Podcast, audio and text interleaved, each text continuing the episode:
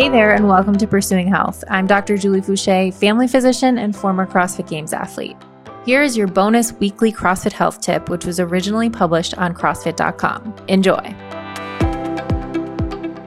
Hello, today we are here with Dr. Amy West, who is a physiatrist and CrossFit level one trainer, and we are going to talk about CrossFit and injuries. So, we've all had someone come to us saying, I'm too scared to try CrossFit because I don't want to get injured. Mm-hmm. How do you respond to that?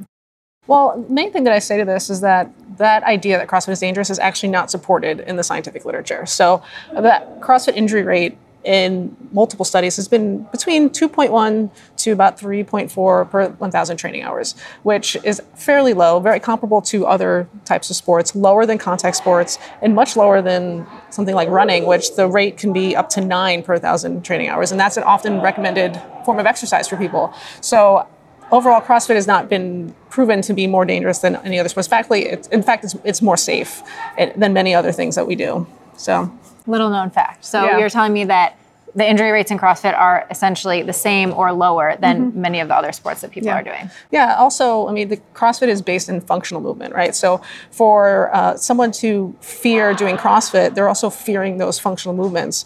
And once your functional capacity drops below the functional demands of your life, you're at risk of injuring yourself. You're at risk of losing your livelihood, losing your independence, all of these things. So if you're afraid to do CrossFit, you're also afraid to train mm-hmm. the very movements that can, in fact, save your life when you think about it.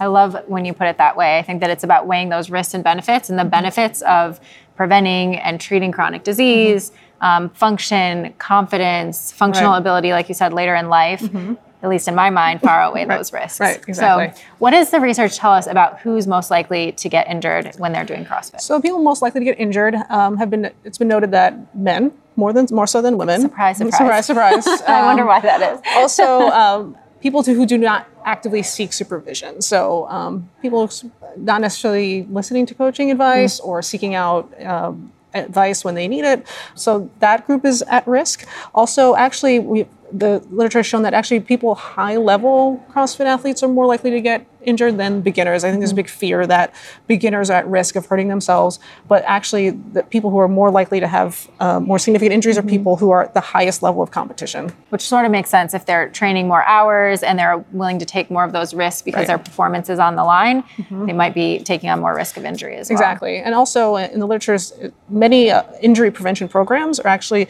uh, very similar to CrossFit's principles. So this idea of, of high intensity movements, functional movements, these are all things that are being incorporated into injury prevention programs. So I would argue that CrossFit actually prevents more injuries than it causes. It is an injury prevention program, exactly. right? Let's frame yeah. it that yeah. way.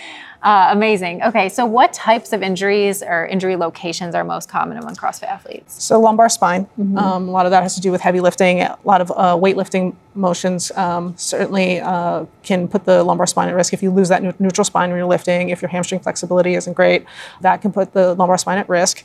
Shoulder movements, particularly in gymnastics movements, because um, often people are doing pull-ups for the first time or mm-hmm. they're attempting potentially attempting things that are a little bit beyond um, what they're prepared to do so that's a common area um, also the knee um, mm-hmm. is another is probably the th- is the third most uh, third highest level of uh, injury is in, in, knee issues also hand and wrist injuries um, there's been a recent study that has shown that um, hand and wrist injuries are, are somewhat common, but often these are not things that people seek medical attention for. Mm-hmm. Um, like wrist sprains, there's, you know, for a lot of us for the first time as adults were bearing uh, bearing weight on our hands, you know, doing handstands and things like that, which requires some flexibility and strength in the wrist that we might not necessarily have initially. So, right, unless you grew thing. up as a gymnast, you're probably not used to that, and you're right. going to have to build up your capacity there. Exactly. All right, so knowing what we know, what are the top three things that you think we can do to reduce our risk of injury? First thing is check your ego at the door. Mm. So doesn't matter what you did in high school, doesn't matter how much you used to bench, doesn't matter what your uh, prior athletic experience is. I mean, I, I, think we've all had that moment where we th- we thought we were athletic, and then we did our first cross- CrossFit workout and found out that um, we had a, a, long way to go. So CrossFit humbles us. Exactly. Yes. so checking your ego at, at, the door, not comparing yourself to people around you, especially at the beginning. Just getting the foundations mm-hmm. down, mm-hmm. the basic movement principles down, and then also knowing your limits. So, you know, if you have to reduce the range of motion of, a, of an exercise in order to do it safely, then do that. If you have to slow down um, the, how fast you're doing it to prevent injury, then do that. And mm-hmm. working with a coach can really help you know, have, have someone watch you do movements, critique them, and really get the basics down. So really see, seeking that supervision can really, uh, really help you prevent injuries.